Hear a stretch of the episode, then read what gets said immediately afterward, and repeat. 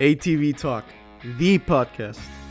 Sit down with your host, industry professional, Leonard Duncan, as the men and women from the ATV world bring their behind the scenes stories to life.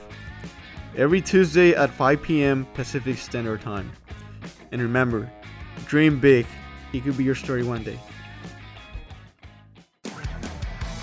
GBC Power Sports Tires, a division of Greenball Corp, has been producing industry leading tires for ATV side by side market for over 25 years, with tires like Mongrel, Dirt Devil, TerraMaster, XC Master, Dirt Commander, and Groundbuster. They have a tire for your application. Top racers from GNCC, WORCS, and Best in the Desert rely on GBC Power Sports tires. So why shouldn't you? Go check them out at gbctires.com to see the full line of tires they offer. Thank you very much.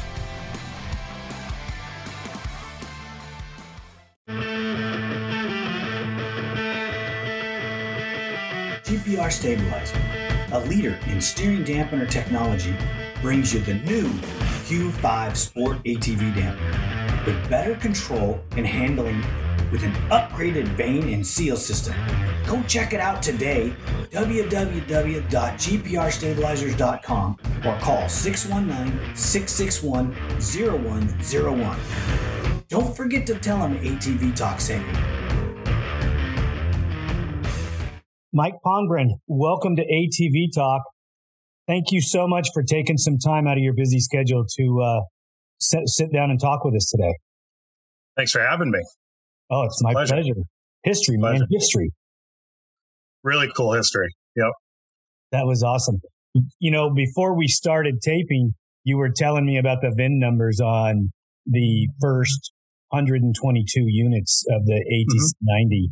Mm-hmm. Um, that that I didn't know that. That's so cool. And which is kind of bizarre. Like most Hondas always start at zero, you know, and then one, two, three from there. But because of the pre-production um, 90s that they brought to Pismo, that's what they did. So, which I'm dying to find one of them. T- till this day, I mean, 25 years in the business, I've never seen one. But one, I mean, supposedly they were all destroyed but they're out there. You know, some dealer got one or someone in Honda probably has one somewhere, but I've never seen one. Um, that would be a find. Being that you've done this for a long time and you've hunted down the unique. Yamaha published a mistake information setup years back. Yep. Yep. And they put a motorcycle 450 engine in a blaster chassis. Really? It's out there. It's a real machine. Like it, like it made it down the factory assembly line. Yeah, they made it. Made it to the. Really? They sold it. really? Yeah. How does that make it through all their checks and testing and? That's crazy. Everybody's fallible, right? What what was the 450 out of? It was a motorcycle engine that they just okay and I, uh, the, we couldn't believe it, but it was actual photos That's of crazy. this machine. Yeah, yeah. That's um, cool. I believe they bought it back from the people and yeah. gave them what they were supposed to get. But, right, right. Um, whether they crushed these machines or, or not, you never know. There's so many stories, you know, like all the, all the X-race bikes, oh, they're all destroyed. They weren't, you know, most, most were, but lots did sneak out. You know, um, I've talked to Mike Coe and I've talked to Marty, yep. and they watched some stuff get destroyed that was oh yeah perfectly good condition. Well, look at look at in '87 when they banned them. I mean, they were cutting right out of the crate, yeah. cutting them in half, dumpsters, crushing them. That's, that's like painful. And then they could have sold them in other countries. Yeah, yeah which that, I, I think that's what Yamaha did with their Tri-Z. Because you see a lot of Tri-Zs in uh, England. And I heard that's what they, they were smarter. They shipped them out of the country and, and just sold them over there. Well, you um, saw the 200X that went to Argentina, right? Yeah, that they converted to a four wheeler. Yeah, right? I, I, posted some pictures of it. Yep. people were telling me that it was fake.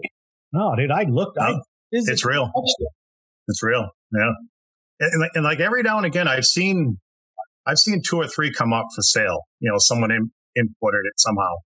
Uh, but, but crazy rare. Like I would like to get one of those to do, you know. Oh, they, it, you know, I mean, it's, it, it's not the greatest machine or, or, or no, but it's, no, but it's nostalgia and it's cool. Just the history of it, you know, it's, it's like finding an 87 250R that, you know, there was, I mean, I have, I have parts manuals for that bike. I have pre-production photos where, you know, I doubt it went any farther than that as far as making one, but, but if they went through the, you know, they have part numbers for white plastic and so they went to a point to do it. I just don't know if it ever. The supposedly they were sold in Canada. That's what I heard, but no one's ever. The only picture I've seen is uh, I think it was in Italy. It was actually being used on the street, and it was a rear fender that had the embossing, so it was injected. It wasn't like a Meyer fender, um, and it was white. I mean, so you know, I'd love to. I would love to get my hands on one just Oh yeah. You know, we're, uh, my dad's a motorcycle enthusiast, you know, being yep. he, oh yeah, the ATV back. Yeah, like back in the day, yeah. And we have Triumphs and TT 500s and yep. Uh, very few of the three wheelers and four wheelers did we keep. Really? Yeah. It's, I mean, he was, he was back in the original, you know, from the start, right? As far well, yeah, as building on the things, yeah. First three wheeler magazine. That's cool. That's yeah. awesome. 1972 that happened. Yeah, yeah. We have a copy of it in, in a glass. Well, that, I mean, that was a cool era because Honda was really smart with their patent on that bike. Like, think about it from 1970 to 1980, they held the market. No one, no one could even touch that. That whole design, three wheeler design, that was theirs. So they, they were, they were smart other than what were they thinking with those balloon tires? I know. well, look at them. yeah, I mean, so so not everybody's going to get to see this for a while. It will go. Yeah. It will oh, go, right. Uh, YouTube at some point, but I'm looking at a green, probably a, a 1969. Yep. Well, it's it's a f- first production. Yeah, probably Bain 69. Yeah, 19. They, they, were, they were modeled 1970 as the first year, but yeah, it was it was built in '69. Yeah, ATC 90, and it's beautiful. God, it's yep. beautiful. And yeah, that's the bike I do the most of. That's another. That's another 90 behind it. Oh wow, that's almost new old stock. That's a summer yellow one, 1970. Um, that's that's no, new old stock. it is. It's it's it's pretty much brand new. Did it break your? I've done it when Mr. Honda died. It did. It did because things changed. Right. You know, if you look at the way Honda was, like Honda's thing, and, and this was Mr. Honda doing this is for, you know, like anytime my product is, is still out there in the marketplace, we can supply parts for it.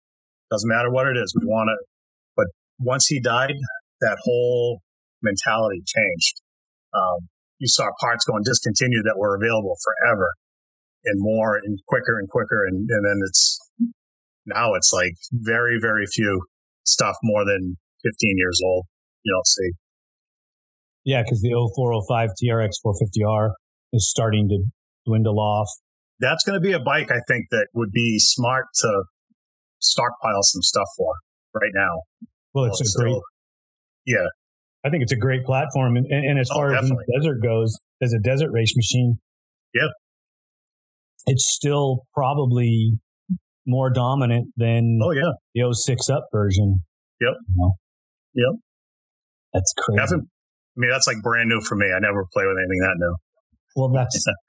let, let, let, let, me ask some questions here, sure. You know, because we jumped way ahead of the of the curve, sure. and and in my mind when I wanted to talk to you, uh, the, the the big thing is where did this all begin? Us. This goes back, and this is this is a story of my life. Probably, I think I was like seven years old. My dad came home from the dump with this go kart, like really crazy looking thing, two stroke engine, belt drive, missing a bunch of stuff. And I was always mechanical. I, that was my growing up. I fixed lawnmowers for neighbors. I you know, took things apart constantly. And that was our first project. And we, we, we built it. We put a live axle on it, put a uh, regular centrifugal clutch, took the belt off, just modified and modified and modified. And then I started saying like, well, what if I start buying these frames, buy them in the want ads, fix them up, paint them, sell them for a profit. So like literally at 10 years old, I had a dealer account with a local small engine supply place. And I was buying tires and bearings and engine parts and flipping go-karts. And that was my, that was my start in it. And as I, as I got older, you know, I mean, guys had three wheelers in town and that was my, like, man, I got to get one of those. But I was, I mean, I'm, I'll be 49 this year. So I was still young. So right around the mid 80s when three wheelers becoming scary to everyone. And my parents were like, no, you're not getting a three wheeler. so I convinced them. So I convinced them for a, for a uh, Suzuki LT 185. They're like, you know, save up for it. If you can save enough money, you can buy one. Not thinking I would ever do it. And they were only like, you know, $1,600 brand new. But I did. I flipped, you know, flipped a few go karts, made some money, and I had, you know, had the cash to buy it and that just took off from there. That was, and then that same year I bought an 86 quad sport, which I loved. That was, that was a great bike. And then I was fixing friends' bikes and dirt bikes and just took off.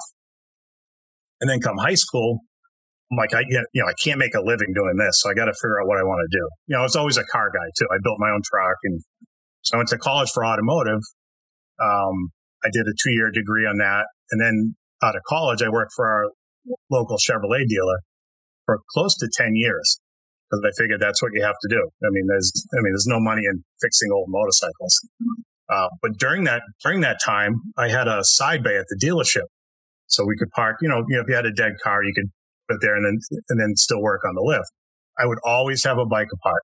Always like during work, I'd be over tinkering with something or fixing a snowmobile engine or, or something. Um, and then fixing bikes on the sides, flipping and restoring three wheelers back then. This was in like the mid 90s. Um, and it was my boss that actually pushed me. You know, he goes, I don't want you to quit because you're a good mechanic. But he goes, but that's what you need to be doing. And he pointed to like, I have a bike in the middle of his shop. He goes, you're, that's what you need to be doing. So it was like, you just took, took the plunge. I built the shop at my house. Um, you know, it wasn't a smash hit right off the, the, you know, I was framing houses the first two years and putting decks on just to make some money to, because, you know, this was kind of like the beginning of the internet. So you really couldn't get much exposure. But it, it you know, I mainly repairing ATVs and then doing the restorations kind of took off. And then this was the big break in 2004. My buddy's friend Mark drove the tractor trailer rig for the motocross team for Team Honda. And he had heard through the grapevine that they were looking for a US 90 in Japan. Called me up because I was always doing those bikes. He goes, I have a chance. There's a good chance that they they may talk to you about restoring a bike for them. So okay. So I, you know, I gave my name and it's like, like sure enough, they called. They were interested. Flew a guy out from Japan, and we talked about it. We put a deal together, and I built them a US 90 for the Honda Collection Hall. Um, and where's that at? That's at the Honda Collection Hall in Motegi, Japan. Oh man, I gotta go. And then it turned into, you know, they get that. They're like, let's build a, a 73 ATC 70, you know, the Flame Tank 70. Okay. But let's build the competitors' three wheelers to showcase with us. So I did a Tri-Zinger and an ALT 50 Suzuki. Um, and then it, it just kept going. I built a 250R. I built another 90, 74.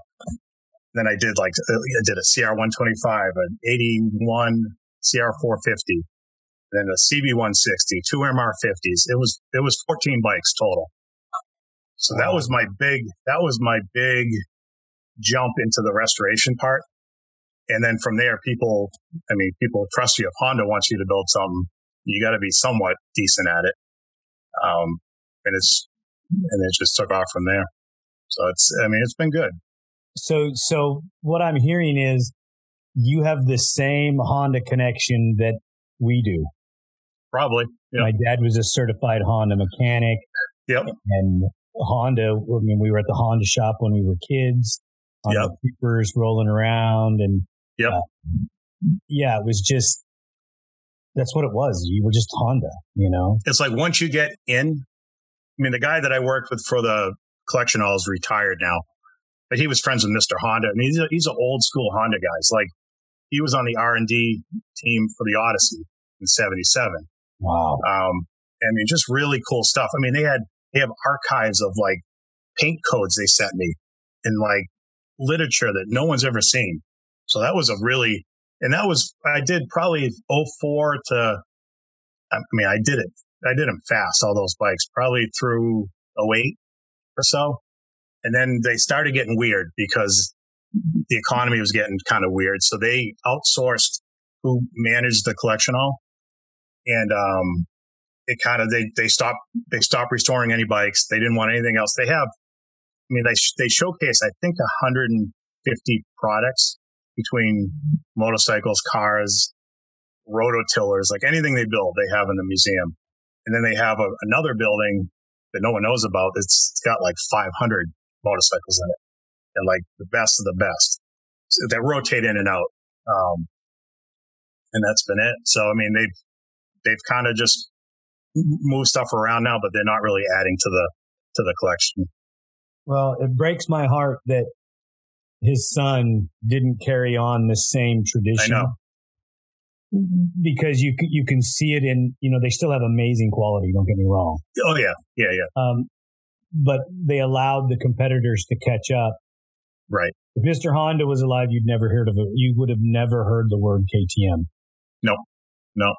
You know, He was a smart, I mean, it, really c- cool businessman. If you really look at what he started as, you know, and, and what he built in his, in that lifetime is just amazing. I mean, it really is. I mean, he's just a genius. Yeah, my dad said some of the early stuff was kind of crude. Yep.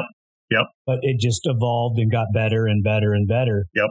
And their warranty policies were great. Mm-hmm. Um, eh, eh, you know, as we roll into our era, there was no such thing as a warranty, really. No. You know, but yeah. What was it like? Yeah. There, was- there was nothing. Like you could blow a bike up that day and really, on- it's on you.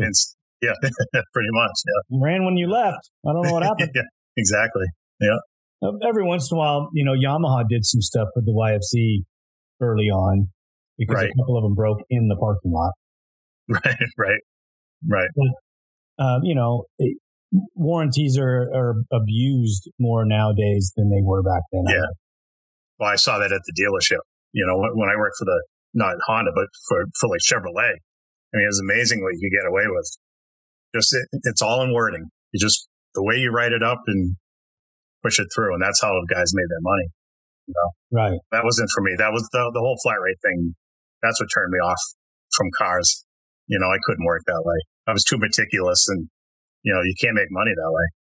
You know, Well, my brother always tells me, just what would you do if you worked in a dealership? And I said, I'd go broke. Yeah. Yeah. you know, it's because true. sometimes you're not, you're not scheduled to fix that. It's not on the paperwork, but Right. you can't not fix it. You can't leave it. No. Yeah. I mean, Well, that's like people want, people ask me all the time, like, I don't need a museum quality restoration, just something that looks good. Okay. You don't have to do the engine. I'm like, no, I'm not interested because it's going to kill me knowing that I could have done better. This could have been better. The plating could have been better. And now I have my name on it. Makes me look bad. You know, it's just, well, you it's, the kind of set one level, you know? it's the same policies that we work under. This Yep. is the parameters that will do the job. If you don't This want to do that, it- okay, that's fine. Because if you start trying to save a guy money, it just burns you. In the, you know, something's going to fail, or it just gives you a bad reputation. Or it doesn't look stay- right, and then you're the bad guy. Exactly, because people don't understand the the guy on the other end, the owner, was Yeah. trying to save a buck. You know, And you could tell them that, but they're not gonna. They're not gonna get. it. they don't. No, no. That's crazy. Um, do you still do cars, or is it just all strictly? No, I just uh, we we have a couple. Of, we have an antique truck and we have a '68 Mustang we play with, but but no, In fact, I have a, a modern F three fifty that uh, I barely want to change the oil on. You know, I'm just, I just, I just don't want to do it. You know. Right. Right. You know, the bikes are nice because you can, you can you can pick an engine up, you can carry it over. You can, you know, there's no, it doesn't break your back when you know, no lifts. I mean, I have, you know, table lifts, but no, nothing big and heavy. You know, which is nice. Uh, um, a couple of people have told me that I was going to get into the UTV world, and we briefly right. tested some of the stuff. And I told my brother, I don't want to be a car mechanic. That's basically what they've turned into, right? I mean, yeah, I don't want to do that. I, I, don't 32 inch tires and they're, they're mini trucks. I mean, they're cool. I like them, but like we don't have a lot of place. We have a few, like if you go up north to ride, but we don't have like in California. You guys have places to go, you know? Where are you? Um, we're in Massachusetts. So I'm in central Mass, about, eh, about an hour from Boston. Is it cold there right now? You know, we, we had a little break of 60 degree weather, which I'm like, all right, good, good. We're out of it. And it's been in the 20s. We got four inches of snow the other day. So, I mean, t- technically by, by April, you should be good. But we've had, we've had two foot storms, you know, you know, like for a second week of April. So we're not completely out of the woods yet. That's too funny. I'm sorry. Uh, yeah. We get one day, you know, partial rain and our, uh, the world's yeah. coming to an end for us. right. you know. Yeah, when it's that cold, I I mean, back in the day, I used to snow ski. I did snowmobiling. I was big into the cold weather stuff. I hate it now. You know, I, I turn the heat on the shop. I go from the shop to the hot truck to the, you know. Uh, I, I, I, I, live on the West Coast and the cold still bothers me. Yeah. Yeah. You know, the shop, if it's 40 in the morning, I'm not a happy yeah. guy. no. The, the, you know, the metal's cold. Everything's, your tools aren't the same, you know? And we don't have heat. No, no. so no. It, it's a bad deal. Hey, talk me through some of the other restorations that you've done, um, and and and you know some some stuff about the uh, evolution of how this, this this game of, of of restoration works. Well, if you look at like I always tell people, don't. And most of my, and most of all my customers, going back twenty something years, they're all friends. But uh, I, I've never, not once, had a customer that's just a customer. Know, I, I do a job and he's gone. I never want to see him again. I mean, there's guys that I haven't done work for in 15 years. I built them a small collection. We still talk. We get Christmas cards. We talk, you know, that's, that's kind of what this thing is about it's like a community of, you know, you want to be kind of stay with these people and kind of in, in, in, like collections. I've actually, you know, collectors build bikes and build this big thing and it's, it's a cycle. I've seen it, you know, over and over again where they, they just get tired of maintaining and keeping them clean and, or lose their space. And then I end up selling the collection to another collector and then that collector will get tired and move it. Um, so that's, that's kind of what I've seen in, the, you know, in the restoration stuff. But as far as like my, my early work to my current work, like I don't like looking at my early restorations. They're not horrible, but I pick them apart. Like there's a lot of stuff that I've done because you get better. I mean, as you go on, you get your, your tools get better. Your just techniques in general get better. You know, different plating processes and you know stuff like that. And, you know, paints get better. Um, but that's what I've noticed. Like I've seen some of my 20 year old restorations. I'm like, dude, you know, like I wouldn't have done that now, but. well, yeah, but you didn't know then, you know? I, I didn't know. Yeah. It's, it's, it's a constant learning thing, you know? To my knowledge, there's two real big collectors in the United States. Yep. I personally have not contacted either one of them. Um, You're probably talking about Binky yep. in, in Virginia. I just yep. finished a 85 and a half Tri-Z for him. Uh, the black one, black with red frame. So that's, I'm going to be delivering that in the next couple weeks or so. That's so super nice, super nice guy. Came from, he's a logger. So him and his dad and his brother starting a, started a logging company way, way back and, uh, just a hardworking guy, you know, built up. Now he owns several tiger cat dealers, big feller bunchers and skidders. And, um, he's just down to earth. He's just a really, really, really good guy. Um, and he said he never could have a three wheeler growing up. They just didn't have the money. So I told his wife, he goes, you know what? I want to get every three wheeler that I wanted as a kid. She goes, oh, all right. You know, they get three or four or whatever. Next thing you know, he's got 300 of them. She goes, wow, you, you really must have wanted, wanted a lot as a kid. That, that's insane, isn't it? But this place, like when you walk in there, it's like, what the heck? Like it's, it's crazy and it's super clean. Everything is organ, like, like every handlebar is in the same spot all the way down. Every tire is in the right spot. It's just really, really nice. Um, is it open to the public? He wants to. Uh, I think that's his next phase. Um, cause it's at his house. So that's kind of the, you know, the tricky part is, you know, it isn't good, probably going to be like a seven day a week thing. Might be like every, every two weeks for a weekend or something, you know, I think that's what he's going to probably do. But, um, cause he wants to show, he wants to share it with people. He doesn't want to just hoard them and they're his, you know, cause he's not that type of guy. Well, I, I would die to spend an afternoon in there. I, he would love to. I mean, he just loves to show people and like walk you around and, you know, and he has them all by kind of category, like the sport quads and the three wheelers and the, and the smaller ones and then like the utilities. Loves 200Xs. I think he sold a lot of those off, but I think he had at one point like 35, 87 200Xs, like all in a row. It looked kind of cool but you know he's running out of room to put in different models they didn't have. So right. you know, kind of thin the you know thin the lesser ones. You know, that's not the one I would have favored. No, it's just you know certain people have a model that they just they're fixated on and they just want more and more of that. You know, and the eighty three to eighty five I thought was the better. Oh yeah, unit. It is. It is. Yeah. Well, you work you rest, restore them, so there seems there's probably more of those versions than the others because they didn't seem oh, popular in 86 on. No, no. And, and talking to like engine builders, like I, I became pretty good friends with Curtis Sparks now. And mm-hmm. Like they, they pull more horsepower out of those early 200X engines than the later ones. And I don't know the mechanical part of that, but why, but you know, porting or whatever, chamber design or whatever. Um, but that, that that's funny because back before Curtis was Curtis, he used to buy parts from my dad. Oh, really? Yeah. He's never met my dad. Oh, no, good. No. No, we're trying to work out something to get them together. I, I just talked to him last week now because I've talked to people that know him and he said he's very, he's just a quiet guy.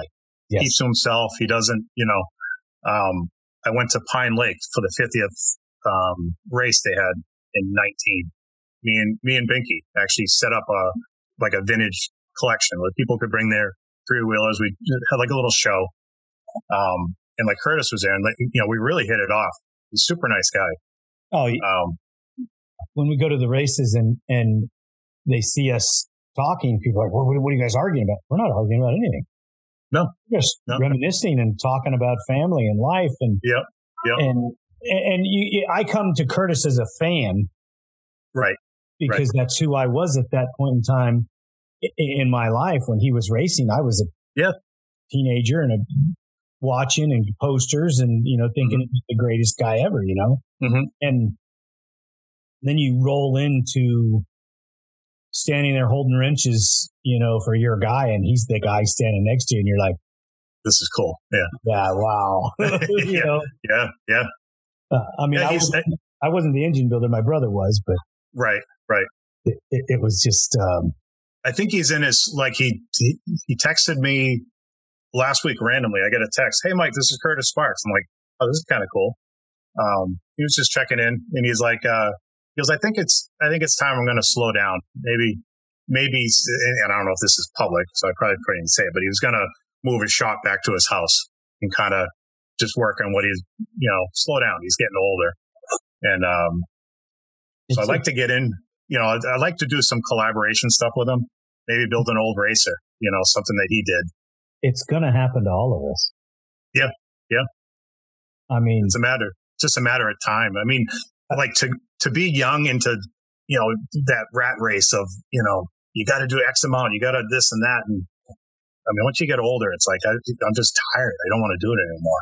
You know. Well, my brother's going to be 59 and I'm going to be 56. Right. 58. No, he's going to be 59. I'm going to be 56. And I know Curtis is a couple years older than my brother, so he's in his 60s. Yeah. yeah. And um, I still, I still can't see us that old. No. You know, I still feel 18. Like I, my my mind is saying I can do it, but I can feel it. You know, you you wake you, your back hurts all the time, you can't ride like you used to. You know. Well, let me ask you this: you you've been in the industry a long time. Uh, you've been in a different phase of the industry than than like I have, but Mhm. when the gray hairs don't do it anymore, what are we going to do? I don't know. well, especially like if you've done it this long, what else do you do? You know? Well, I don't see I don't see me stopping anytime soon. No. Um, and and the podcast isn't a fallback. It's the podcast just stems like every I say this almost every show is is Right. nobody's telling the story. So Right. It's kind of needed. It's it's a needed thing to keep the history alive. exactly because there's no there is no No. history. No. A- And I'm and I have this much. You know, I haven't even got I haven't even got Right. a, a sliver. Um, you've heard of Mark Waxeldorfer and Oh, yeah. Tommy Oh, yeah. I'm Yep. trying to get with those guys. Uh, Dean Sundahl has already agreed to come and sit down and Uh, Dean's great. I was with Dean during that Pine Lake race. What a what a what a great guy. Really, really so good guy. He's so quiet. I'm going to have Super to quiet. a huge microphone to You have to put a mic right up to him. Yeah. yeah to get to get get what he says. Yeah. Um, yeah, I've been a fan of his since I was a, a teenager as well. I remember. mean, he's like legendary. Like as far as ATCs, like he's probably the guy as far as like from the beginning. You know. Yep. Really he's cool. got a he's got a picture of one of the old uh, big wheeled nineties. Yep. up in the dunes with no footprints around it and a photo. I have a copy of it that he sent me. Yeah, that That was an art. Cl- that was an art class. He said he did that in school. Yep. that is the coolest. in his in his first US 90, he had a green, mighty green. So it was like a 72, 73. Um, it- he told me like stacked potatoes or did something for this farmer. And that's how he got the money to buy that. That was his first 90. But he was in the, I mean, he was around probably when your dad was modifying them. yes. He was race, he was racing them, you know? The strange thing is, is they didn't cross paths. Yep. At all. Where was, where was Dean out of? Like what part of California? Same town. No kidding. We're in we're in like a little hub called East County, and there's Right. San Cajon and Lakeside, or the Right. the- and my dad uh, had the shop in Lakeside, and Right. he had it in Santee, and and Dean was out of Santee, Right. and you know the, the, there was a couple other shops, but there was no crossover. Right. Um, you know, he came and bought a few pieces from us when when we when we were older, when I was Right. older, but Right. not when uh, Dad was was doing it. It's crazy. Yeah, because you would think it would be like like have you ever heard of this guy in Burbank, Mike uh, Mike Miller? Is that name ever? Nope.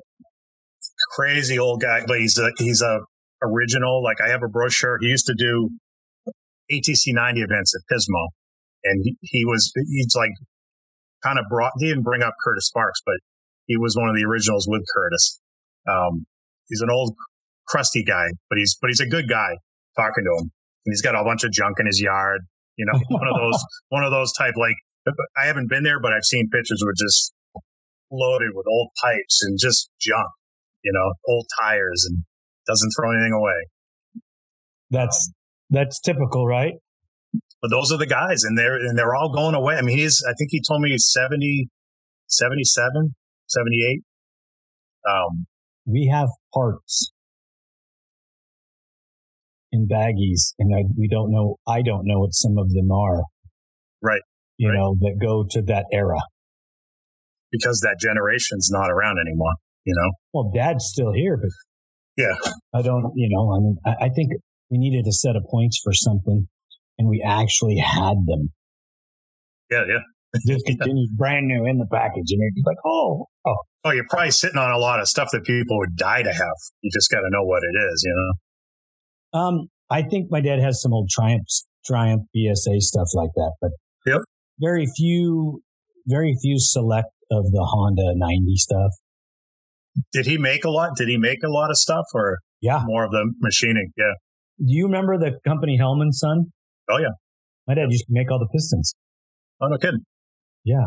So that's that's cool. Uh, Big Owls. Oh yeah. My dad used to make a bunch of the parts for them. Yeah. Um, I mean, he was the engine builder for the Big Owls team when it existed. Yep. Um, and that was that that was that BAP team, right? B A P. Yeah, yeah. B A P P. P P. Yeah. And they were yellow and uh, yeah, the crazy like stripes and the yep. the tank and yeah. Yep. Um, gosh, I'm just trying to think of some of the stuff that that intake manifolds, carburetors. I mean, there were just all yep. kinds of different stuff. Yep. You know, they would make they would make pipes and um, back in those days the, the, the it was just they were just black. Right. Cannon black, right. rattle cannon right. black.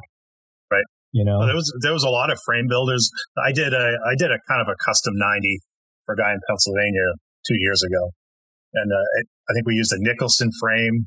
Yep. With some type of crazy. The guy, uh, I'm having a blank now for the, the guy had actually passed away. He was a famous 90 racer from California. Um, Ace. Ace. Yep. We have we had we have one of his front ends. You know the the it's like a cantilever or Springer yep. front end. Yep, that was built by him. That's um, incredible. That's incredible. So there was there was a cool era there of like ten years where all types of trick stuff, you know, like crazy, like crazy stuff that just disappeared. You just don't see it anymore. No, and I don't know where it all went. I mean, right. they couldn't have all right. got thrown away. No, no, they were around. I mean, you see, usually by now that's so it just hasn't been touched in years. So you find these bikes that they're period correct. They have everything on them, but they've just been sitting for so long that usually out in the desert or, you know, and, and just weathered to death. But yeah, and, cool. and some of the stuff is salvageable. Yeah. the plastics generally aren't. The seats. No, rubber is, yeah, rubber stuff goes. And, well, what, what do you do in that scenario when you can't find that stuff? Do you make well, it off of a different model? That's the problem now. Like, uh, like the 90 tires, um, I've been buying out dealers, you know, parts inventory for 25 years for 90s and all the ATC stuff. So I have a little bit of parts kind of put away, but those tires will bring, I've seen the two sold on eBay last week, new old stock, uh, a front and one rear did 3,500 each for one tire. And, and oh. I've sold, I mean, I've sold tires. There was a guy in England bought a, a set for 4000 each. So that's $12,000 just in tires. Um, and, and to even find a tire, I mean, think about it. They're 52 years old. How does it, how do they even survive? It's like they hit this crazy Japanese rubber that they use, you know, it's just tires now in cars. It's like four years they start cracking now, you know? Yeah. Uh, it's well, it's amazing. Just, well, it's planned obsolescence. Mr. Honda built this stuff to last forever. So, forever. Yeah. I mean, look at like I'm doing two, uh, I'm doing an 85 250R and an 86 250R right now. You just look at that frame and it's like, look at the way they gusseted things, you know, and it's, it's just, it, everything was, was thought out and it was just built so nice. You just don't see that. Well, you know, the, the stories that I've been told is they had a village and the village would get the contract to weld the frames. Mm-hmm. They'd have a welder and a little light over the welding area, and the men would weld, you know, the frames, and they would have one or two, sometimes three jigs, and have welders, and they would do enough work to get another welder, and, and yep. they would be able to build more frames to, to feed Crazy. Crazy. Which you kind of, some of the welds weren't the best. If you look at some of some of the '80s frame welds, it's like, ew, that's scary, but but they held up. Yeah, I mean the frames are still together. You look at They didn't break. I mean, I very seldom. I mean, like 350Xs are common for cracking. Um, that's why guys make those gusset kits and stuff. But yeah, I mean, they just, I mean, like they, you know, these bikes just keep going and going and going. It's just pretty amazing. Like, like if you go back to like the, like a, like a 200 or like a 185S or something, they, they don't break. They just keep, and, and if you take them apart, there's very little wear. Like I've done hundreds of 90 motors and I can count on my hand how many, besides chains coming off and breaking cases, they, they don't wear. There's, uh, when you take them apart, it's like there's very little wear in these things. That's so good. I mean, Pretty amazing. and, and you don't they don't build anything like that today. No, no, no, no. Yeah, it's even Honda. I mean, Honda, Honda still builds nice stuff, but it's not the same. You know, when you look at it, it's just not the same. no, I don't think I don't think that they have the same mindset. No, I think that it's all dollars and cents now. Right. It has nothing to do with being the world leader in right, motorsports. You know, as far as right, um, you know, the, the, their F1 car and their jet. Yep. And, and their MotoGP bikes are kind of the things that they're pushing. right, right. I, I, I think that the dirt bike sales went down because they didn't push it anymore. Right. Yeah, there's there's that whole because I'm friends with with the owner of Dirt Wurx. They build all the supercross tracks. Mhm. I do all his mini bikes, and he um he goes he goes I can't I personally can't see how they even still make motocross bikes because the sales numbers are incredibly low compared to everything else out there.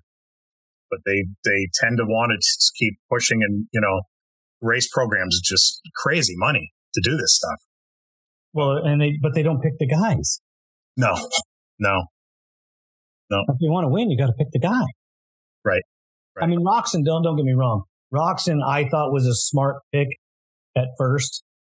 right. And then I, I just think Well, he's like a, cl- a typical clean cut kid and wasn't your your typical you know motocrosser, but yeah, this is His some, something happened. Something happened this year. He just body. I think his body gave up. Yeah, Yeah. I mean, I haven't ro- I, I haven't watched Supercross since he's bagged out. I'm like, that's wasn't really, you know, I don't watch very often. I look at the results. Yeah. Yep. I, I spend so much time working. The, the, the two things that I get to watch is F1 and MotoGP. Right. Um, and then I'm, you know, surfing for ATV content, you Right. know, um, or if I have somebody in a, in a different, a different form of motorsport, then I will, you know, check out. I've uh, a little, little bit of NASCAR, you know, some of the Yep. some of the truck stuff and, and, UTVs because we just changed to a motorsports podcast instead of just a straight Try to get- different different I- different things. Uh, because there's so many people that have went from the ATV world, have went to the UTVs or have went on to Oh, yeah. trucks or have went on to other Sure. things, Sure. you know. Yep. And uh, you know, Jimmie Johnson used to work across the alley from us. Oh no, kidding. Yeah, when he was a kid. That's cool. And my dad used to build Ricky Johnson's XR75s. Right, right. That's cool. So there, there's a there's a tie to it. Yep. And and you just want to continue it and and get into everything really. and they're they're all connected. I mean, I I built uh, ATC 90 for Gary Scelzi, the top fuel champion, Nice. uh, and he's big into that stuff. And I you know I do stuff. There's a there's a guy Tim Pappas out in out in um, Los Angeles, huge collection. He's a he's a Porsche guy. I do stuff for Rod Emory. I don't do stuff for Rod, but I'm friends with him. He's a big big three wheeler guy. right. He's a Porsche guy. You know, Yeah, he does a bunch of. I just I know his. I know him from somewhere. he used to race. I mean, he was a pro pro ATV racer back in like I think late eighties, early nineties. I forget Yeah, who he raced with. that's probably where I, you know. Yeah. And I think he did. I think he did some Odyssey stuff for a little bit. I think. Yeah, I just seen pictures of his shop and some of the sheet metal work that he does on crazy. Porsche. Yeah, it's freaking that's his talent right there. Best of the best. Yeah. Well, I mean, he can. Most of that stuff they have to make, you know, from nothing. I mean, he, he's got all the old. Like he's got his family history. His like grandfather owned that speed shop, and I, I think it was in Burbank. But, um, the, but the tools that Custom. they use are still old school. All of it is. Yep. That's just unbelievable. Really talented stuff. Yep. You know, we we I can remember back we didn't use impacts. Yep. Until we into the 2000s. Mm-hmm. Were at uh, hand tools on everything. Right, like speed wrenches, right? Key handles. Yeah, yeah. Ratchets, yep. wrenches, no, no impacts whatsoever. Right. You know, because you just didn't do it. You know. No. And and you miss some of the technique when you use the impacts. Like you never let the young guys do it because yeah. they're stripping every bolt they tighten. Torque, the, torque the hell out of everything. Yeah. Yeah. I mean, Put the tool down. You're yeah. not allowed to use it. Right. It, it, it's crazy. We we were always instructed. I am not going to give you the tools until you can clean the floor. Right. Right. You, know, sweep that floor ten times, you know, just so that you can pick up a wrench. Right. You know? Right. Yeah. It, I don't I don't know where it's going to go from here, but um, I hope it stays. I really do. It's I don't know where it's like the the whole work like kids nowadays. I'm not I'm to sound like the old guy, but like the kids kids nowadays they just don't have the the work ethic. Like they come out of school thinking they're master mechanics, you know, and it's like it isn't like that. You know, like I love working at the dealer because the older guys, those guys showed you they they they've been around and they'll you know if you show an interest they'll they'll work with you and show you stuff that and you can't get that anywhere you, know, you can't read it in a book or watch a video and learn that it's it's doing it you know that's what i worry about that's what i worry about stopping working on bikes right Is, do, do you lose it i'm sure you lose some but yeah well look at cars i've been out of the dealership over 20 years and i can do most of it, but the technology is taken off. That's the big thing. Like if you want to work on modern, modern stuff, everything is, it's just different, you know? Exactly. I, I want to uh, continue, but you know, those cold mornings, my body's like, yeah, you're not going to do that today. That's how I am. Yeah, that's, I just had a shot in my, my C6, C7 vertebrae that like collapsed. Um, my arm was, my left arm was going numb. I had to hold my hand over my head most of the day to get the pain to go away. I'm like, well, this isn't good. Yeah, I got to do something. I got to. But they something. did that, and it's been it's been good. But he's like, this is a temporary fix. This isn't your your neck is screwed up. So yeah, uh, that's horrible. Being self employed, you can't you can't take two months off to heal. You know? No, it, I mean unless you you plan two years in advance for it. Right, right. Yeah. Which I would do during the winter. I would say, all right, fix me in the winter. Then I don't have to go in the cold. I'll work my ass off, get some money up, you know, and, but it's like I'm, I have a, I have close to a three year backlog right now. And it's just me. I don't want employees. I have my son works for me part time when he's not in school, but, um, that's just how it, I mean, people like, oh, I should hire more and more people. I'm like, there's, there's not enough money in restorations. It's, it sounds great on paper and it looks fun and, and it is. Um, but the hours I put into these things are crazy. Like if I don't even keep track of it because I could never bill out per hour. I couldn't do it. We, we started timing some things because we mm-hmm. do restorations too. Yeah. Yep. And we build race bikes and to build a race bike, and, and there's mechanics out there that are going to listen to this and tell me I'm full of it, but whatever. I've been doing it right. a long time. Yeah, yeah. When I take a 450R to the frame and do the gusset work and the and and, and everything and, and build a professional ready to go machine. Yep. There's 60 man hours in reassembly. Oh yeah. Easy. And that's Easy. a that's a modern day machine where yep. I can walk over to the shelf and pull the part off. Yep. Now know. try taking try taking something that's 35 years old and Been skid there. plates you skid plates you cannot find and Right. you've got to use an OEM one so you're hammering out this piece of crap that that because that's the best you can find and you got 3 days into making it straight can Yep. you bill out can you bill your $95 an hour or whatever your hourly rate is you couldn't you know No, because the, the price of the job would would go nuts itself in a day. Yep. It's like Mhm. that fine line of you know, what makes you happy and what you know that's just how it is it's you know but but people don't see that they're like it's twenty thousand dollars bills two fifty r i'm like that's not a that's not a lot of money when you look at the overall hunting the parts down the i mean look at plastic on a 250r now Yeah, Old stock plastic, fifty five hundred bucks to find a set. Yep. Tires are a front tire would be seven eight hundred dollars. Rear tire is five hundred a piece. Wheels, try finding a good set of gold wheels with no nicks on them, and or if you're going to polish them and fix them and anodize them, ton labor. Yeah. know? So Yep. we did a we did a set uh, powder coated, Mhm. like an illusion gold, yeah, yeah, yeah. and they came out just I've been playing with different. I do powder coating too, so I've been. There is a lot of translucents and candies and stuff that looks pretty good. But Well, I, I've gotten so nuts over this stuff that it has to be the way it came, or I won't do it. You know, so I kind of bury myself a lot. we did both ways. We did the anodized and we Mhm. done the the illusion gold.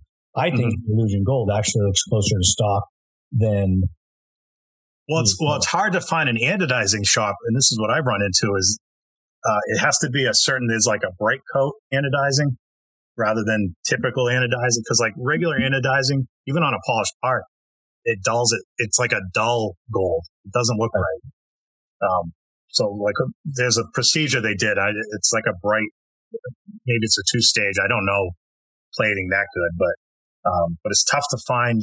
And then they have different shades. Like an 85 is a different shade than an 86 gold. Um, so there's a lot to it. that's when you get really really into knowing your your machines when you can Yep. pick out the distinctions in the colors. Different like bolts. Like I, I almost never change bolts. I everything gets polished and replated. But so what color zinc? You got to make sure you keep track of that as you're stripping them. You know, there's black zinc, yellow zinc, clear zinc, and where do they go? And what position did they go? Mm-hmm. You know, Right. it's just uh, it, it gets it gets more and more crazy the longer you're into it. It's like you know because you can't just throw something that's not original on there and, and call it good. You know? Right, right. I, I, I like some of the custom builds more than I like the original. Yeah. You know, Well, they're because it gives you that freedom to do like I'm doing a racer now, doing an 85 racer. Um, actually, Rob Selvey built us an engine two years ago for it, which now that he passed away, it's kind of like our tribute to him. Um, it's going to be kind of a cool build because it's probably one of his last engines to come to life in this frame. Um, but there's no, no one can pick it apart. You put it online. Everyone's got, everyone's a, a massive expert on that, that particular model. Like, no, I don't think it, it went in that direction. I don't think it was that color. But when you do a, do a race bike, you can do whatever you want and, you know, you can't really be wrong. yeah, I don't even, I don't even, I don't even get into the online people, No, no, you know, drives you insane. uh, because most of them don't know. No. And, and And I think they do it for fun. I think it's like a game. Like, uh, I'm going to see if I can get this guy to respond to me. right, You know, I just, you know, which, so which there's, there's, what, what would you say? A handful of professionals left that know, that do this? very little. There's, you know, since, since I started, I, I was like the only guy when I first started. And then slowly there's been a few, and there's a, everyone's a restoration guy now.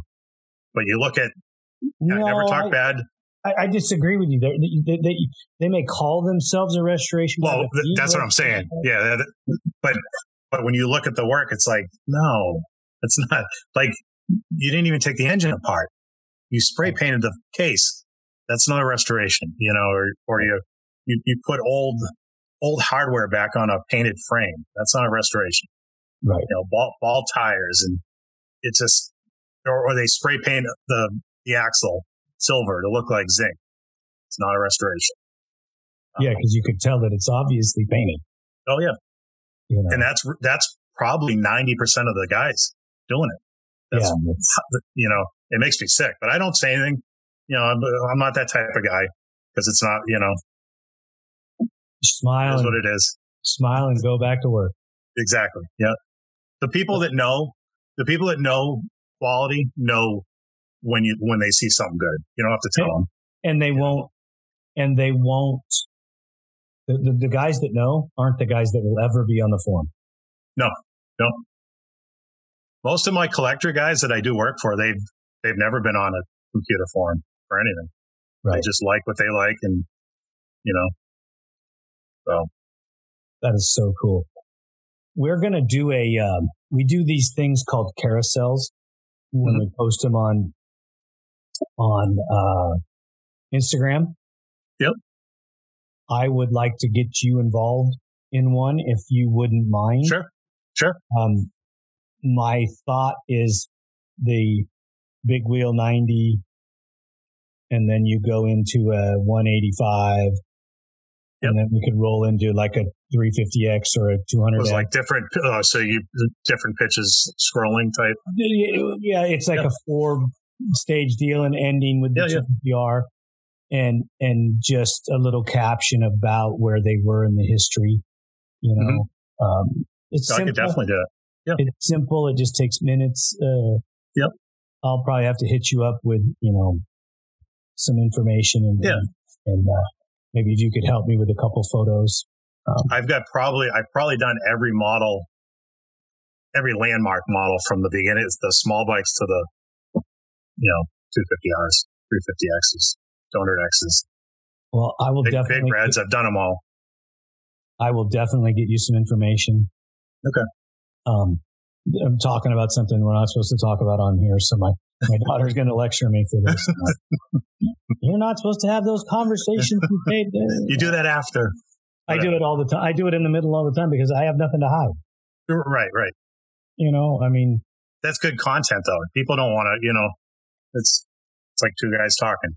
And they want to know they want to know what we're doing Right. Right.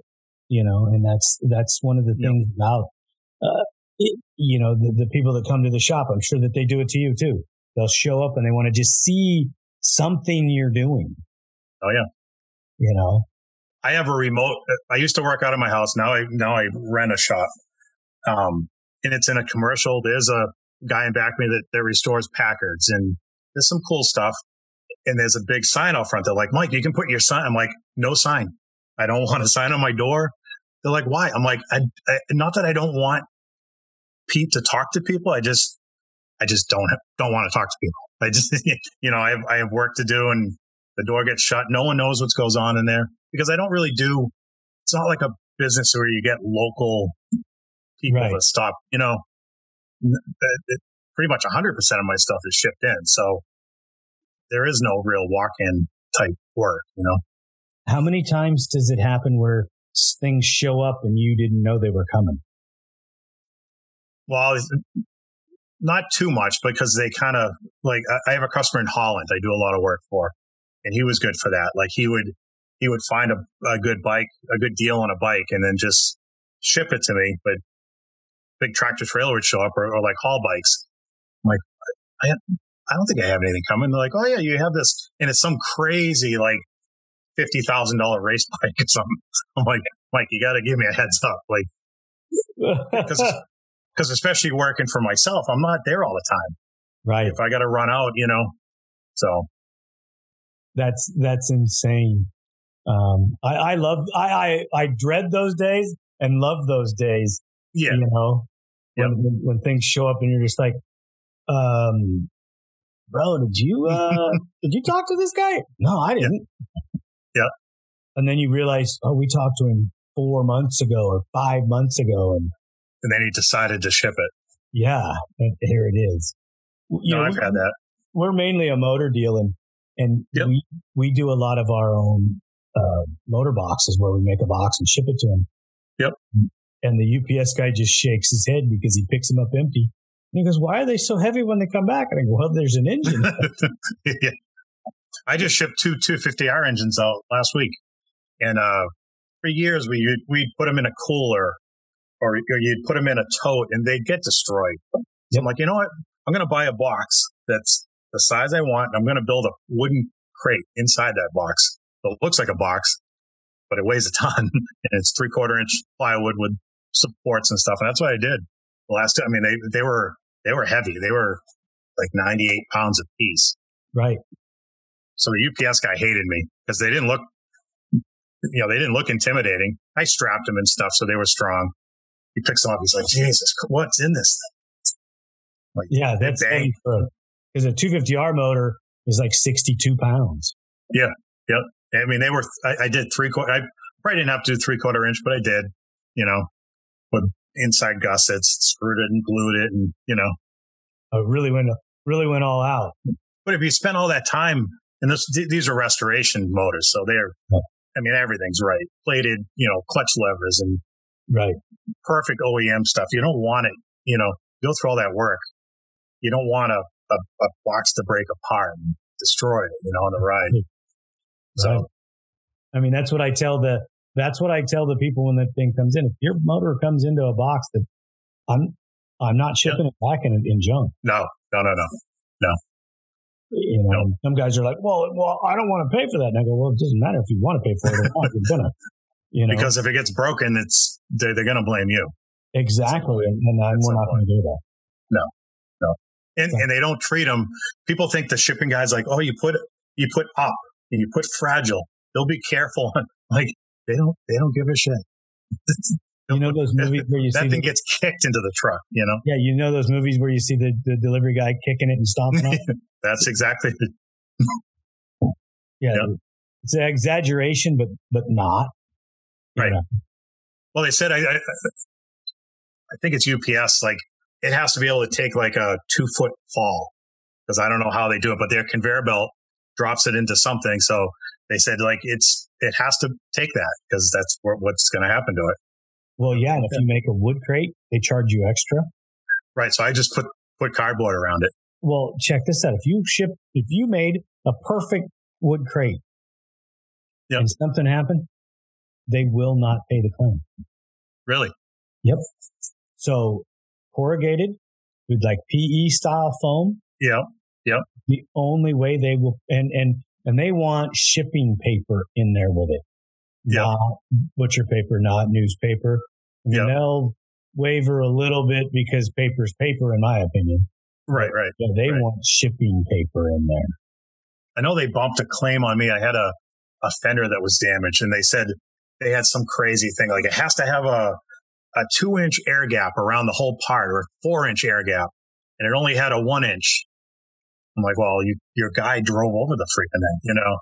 Yeah, so that wouldn't yeah. help anyways. It wouldn't have, wouldn't have mattered, but they always, and they're, they're brutal as far as box sizes. You know, they're, they have their measuring thing that it's like a robot that measures and it's, yeah. you were off one inch and they, they charge mm-hmm. you the extra $3, you know?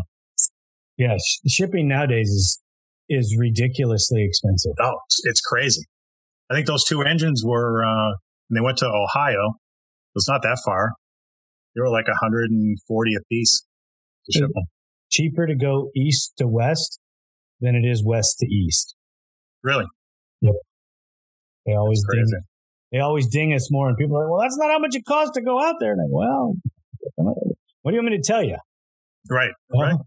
I mean, I pushed. Well, and, and look at the price of fuel now. I mean, everything is going. Everything's going to follow that as far as like I shipped that. I did a 86 Tri-Z, went to California to my collector guy. Um, I created it. We went regular truck freight. And it, it, normally back in the day, that was $600 freight, you know, charge. It's $1,200 to ship that bike.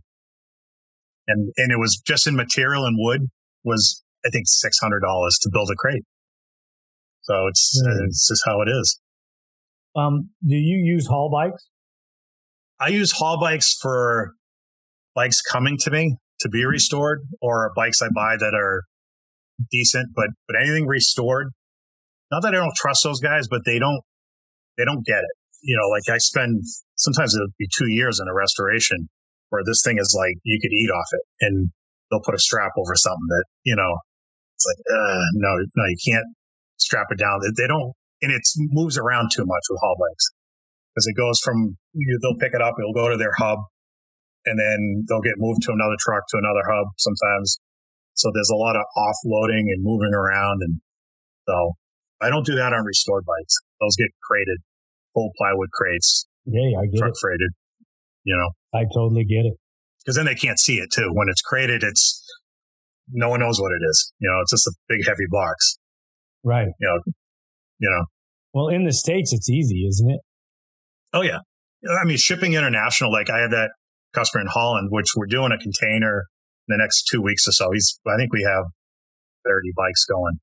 Not, not, not all my restorations, but there's four restorations in there. Most of them are stuff he found and, but they all, they all get crated. They all, I mean, it's, it's crazy the customs forms and the, it's, it, I mean, it's a huge headache, really, moving that Oh. stuff. But I remember when we used to be able to put a freaking shock in our carry on and oh yeah, Yeah. get on the plane. And now, you know, you breathe funny and you're not getting on the plane. yep. You know? Yeah, there's gas in there's gas in that shock. It's, you know, yeah, you're gonna explode. Well, what what happens when I order the shock from the manufacturer and they ship it to me second day air? It was on a That's plane. on a plane. Right. What's the difference? Right. You know, It's crazy. We we went to a national one time and took the whole bike on the plane. Just take it all apart. Took it all apart. Yeah. Took Yeah. it the frame and the motor with the radiator was Yeah. all together and boxed. Yeah. And everything else was in, a, in other boxes. That's cool.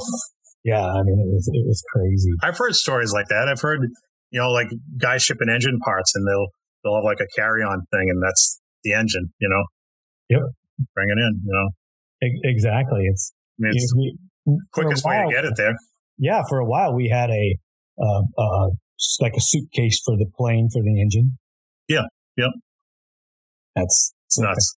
awesome. Well, they do that in the, the whole, the whole Porsche, Porsche world. My, my customer that races, it's, that, that's a whole nother game. Like they'll, they'll bend a chassis up doing like Daytona and they'll overnight from Germany, a whole chassis, like in this big crate, swap tra- chassis. They have to swap the VIN on it or something. But I'm like, what does that cost?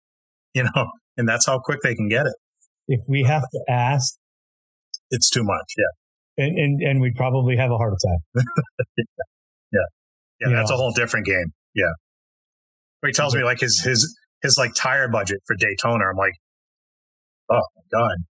And that's, that's one day gone, you know? And that's your yearly budget, and you're like, all right, wow, okay, Yeah. you know, silly. Totally different world. Totally different world. Exactly, exactly. Mike, it's been a pleasure. Thank you so much for coming and talking with me on ATV. No, thanks for having me. I appreciate it. The team here at ATV Talk would love your feedback. Please email us at hello at atvtalkpodcast.com. San Diego's Body Evolution and Wellness Center, with over 17 years' experience. Dr. Heidi looking out after all your chiropractic needs, and Coach PJ looking out after all your fitness needs. Visit our website, www.bodyevolution.org, or call for an appointment, 619 987 8875. Duncan Technologies International. More than 33 years in the industry building racing programs and ATVs around the world. We build winners. Thank you for listening. We hope you enjoyed the episode. If you did, don't forget to rate us on all available platforms and share us with your loved ones. Follow us on Instagram and Facebook for more ATV Talk news. See you next time.